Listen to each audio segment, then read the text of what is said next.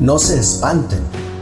Les traigo buenas nuevas de gran gozo para toda la gente, que os ha nacido hoy en la ciudad de David un Salvador, que es Cristo el Señor. Esto es lo que deben de buscar, al niño envuelto en pañales, acostado en un pesebre. Gloria a Dios en las alturas y en la tierra paz, buena voluntad para los hombres.